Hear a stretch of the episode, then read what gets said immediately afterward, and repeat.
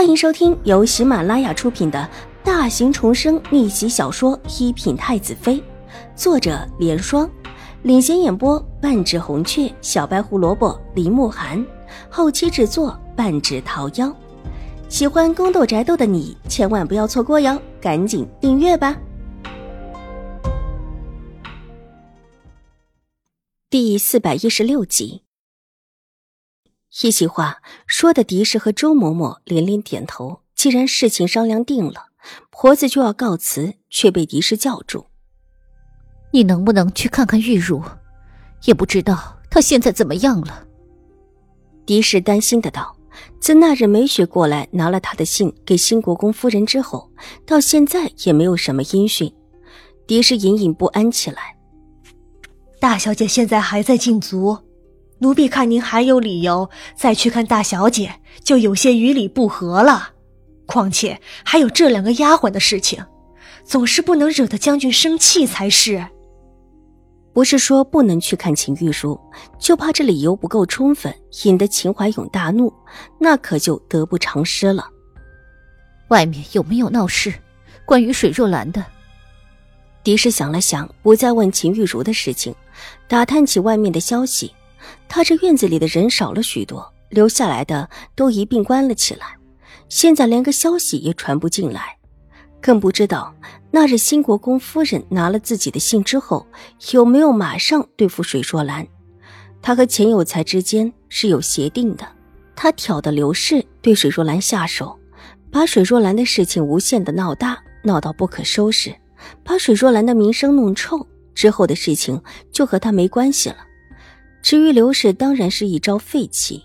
原本真正和他有交易的就是钱有才，为此私下里他早早的就转了一笔钱给钱有才。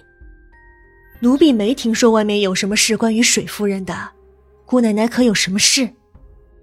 婆子没有听明白狄氏的话，却也听出他话里头的音头，当下诧异的问：“也没什么事，就是之前听说。”有人要把水若兰的事情全抖出来，狄氏也不愿意自己所有的事情都被一个婆子知道，就含糊其辞：“姑奶奶要利用水夫人的名声对付她，把水夫人以往的事兜出来。水若兰不过是一个寡妇，再嫁也得自己的原夫家同意。如果他们已经在给她建贞节牌坊了，看她还怎么嫁人。”更何况还有了孩子，这事儿闹大了，这个贱人就完了。活子既然这么说了，狄氏的火气一时间也压不下去。姑奶奶，不可！为什么不可？那个贱人居然敢抢我正室的位置，居然还把我逼到了这种地步，我就要他死，而且还不得好死。那个孽障！也别想好好的生下来！我要让水若兰这个贱人千夫所指。狄氏脸色阴森森的，长长的指甲又狠狠的在壁面上划拉了几下。姑奶奶，这事不妥啊！这要是真的闹到这种地步，姑爷怎么办？您现在可不只是一个人，还有表小姐。如果姑爷犯了事，她也好不了，而且还会连累永康伯府。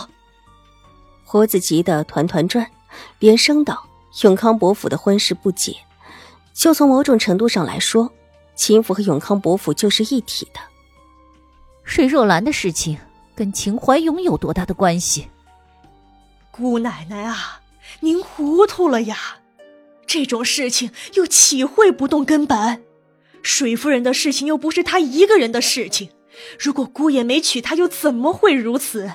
这种贞节牌坊的事情，可还要经过朝廷，那更加不是一个内院妇人的事情，甚至可能会被人往欺君之罪上引，那可是诛九族的大罪呀！婆子急得额头上冷汗都下来了。那，那怎么办？狄氏也慌了，他可从来没有预料过这样的一个后果。新国公夫人当时可不是那么说的。但比起新国公夫人来，他更愿意相信自己的母亲。姑奶奶，这事还没爆发出来吧？火子转了几圈之后，冷静下来。还没有吧？既然你没有听到外面有那个贱人的任何传言，就还没有。狄氏不太确定的道，他心里也还是有私心的，所以没有把事情全盘托出，只冲着一边的周嬷嬷暗示了一下，让他闭嘴。周嬷嬷也很慌，原本的确是想说出事情的缘由的，被狄氏这么一瞪。立时就住了嘴。姑奶奶，您写一封信，奴婢帮您带给那个办事的人，让他别轻举妄动。回去之后，也让太夫人把人监控起来。这种事还是压制下去的好，否则姑爷和水夫人没得好，夫人和表小姐也得不了好。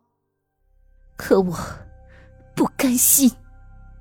想到水若兰现在可以安安心心的养胎。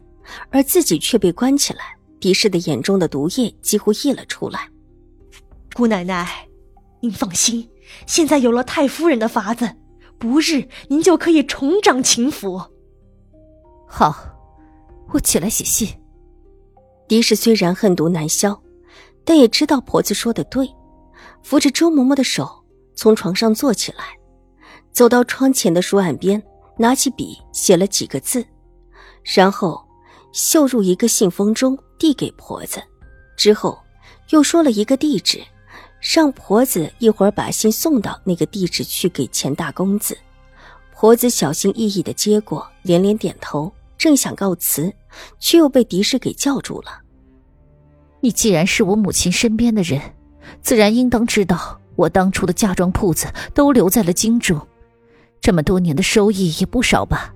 让母亲给我拿一些钱过来。我这里被关起来，花钱的地方很多，花大价钱多收买几个人，狄氏觉得自己现在需要更多的钱。